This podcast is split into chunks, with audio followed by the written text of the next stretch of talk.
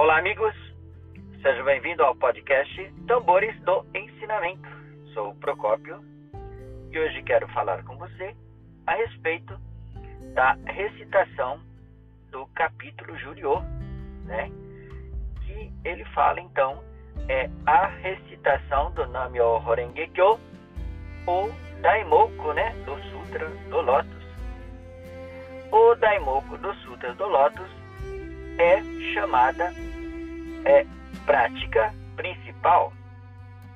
No budismo, queridos ouvintes, temos é, que seguir, na verdade, um tripé, né? Ou seja, temos que manter a fé, claro, a prática, né? Sem pensar também nos estudos. E nesse tripé, queridos ouvintes, é, a gente faz então como principal meta diária praticamente, né? Ou às vezes até de manhã e à tarde, a recitação então do sutra. É, a recitação dos trechos dos capítulos Robin e Juryo é definida como prática complementar. A função de cada uma dessas práticas pode ser comparada à dos alimentos, né? Que é, na verdade, o tempero para acentuar ou complementar o sabor dos alimentos, que são a fonte principal que nutre, né?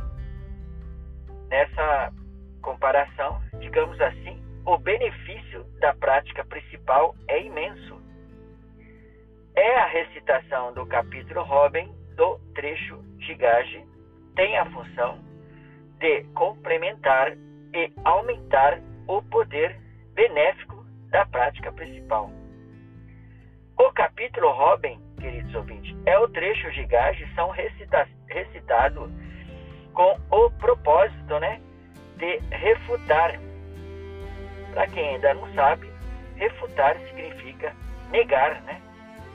Ah, o significado, então, superficial do Sutra do Lótus, e para enfatizar que os ensinamentos do Buda Shakyamuni é, não têm, então, poder benéfico, né, nos últimos dias da lei, são recitados, então, A, com finalidade, né, de revelar aí o verdadeiro propósito, né, do Sutra do Lótus, que é louvar a grandiosidade do Gohonzon.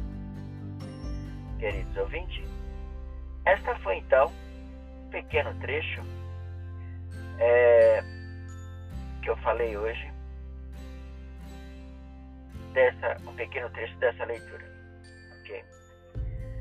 É, você pode é, ouvir todos os episódios na íntegra acessando uh, o aplicativo Spotify, né? Ou o agregador de podcast de sua preferência. Tá? Basta você acessar então e digitar lá Tambores do Ensinamento, tanto no Google quanto em outros portais, né? E lá você pode, então, ouvir de acordo com o assunto de sua preferência, ok? Hoje eu fico por aqui agradecendo imensamente pela sua atenção e tenha, é claro, um excelente dia.